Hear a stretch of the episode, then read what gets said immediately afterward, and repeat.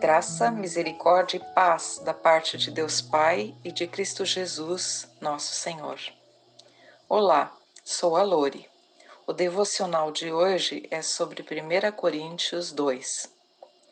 Neste capítulo da carta, Paulo deixa claro para os coríntios que o amor de Deus, revelado em Jesus Cristo, só pode ser entendido com a sabedoria que o Espírito Santo concede. As pessoas só compreendem a morte de Jesus pelos pecados de toda a humanidade com fé e sabedoria dados pelo Espírito de Deus. Sim, recebemos Cristo como Senhor e Salvador pela sabedoria de Deus. Pregar o Evangelho não é proferir discursos edificantes lindamente conduzidos a demonstrações e conclusões é dar testemunho daquilo que Deus em Cristo fez pela salvação do homem. Paulo se contentara com a mais simples abordagem da crucificação, o coração do Evangelho. Nisto ele se concentrou. A sua pregação levara a convicção graças ao poder do Espírito. Os argumentos da sabedoria humana eram inúteis.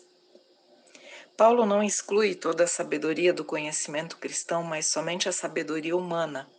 Ele reconhece que nem todos os cristãos têm pleno entendimento.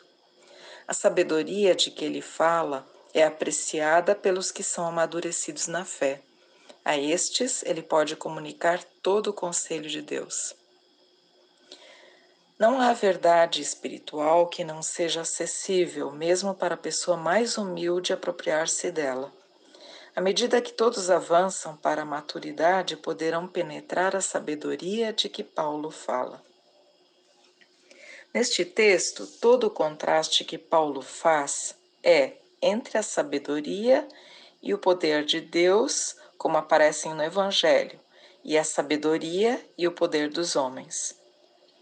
Quem possui a verdade, conforme Paulo, não são os doutos filósofos, e sim os humildes cristãos. Não pode existir nenhum sentimento de orgulho onde se reconhece que tudo é de Deus. Os cristãos sabem o que sabem não por, algo, por causa de alguma habilidade ou sabedoria deles próprios, mas porque aprove a Deus lhes revelar. O Espírito Santo que revela é verdadeiramente Deus, e o que ele revela é a verdade de Deus. Quando o Espírito de Deus penetra na vida de uma pessoa, muda tudo. O Espírito que nela habita revela Cristo e a equipa para ser sua testemunha. Ó Pai amado, por tua misericórdia, que o teu Espírito Santo continue a tua obra em nós, nos dando sabedoria e humildade para sermos tuas testemunhas, levando a tua palavra adiante. Em nome de Jesus. Amém.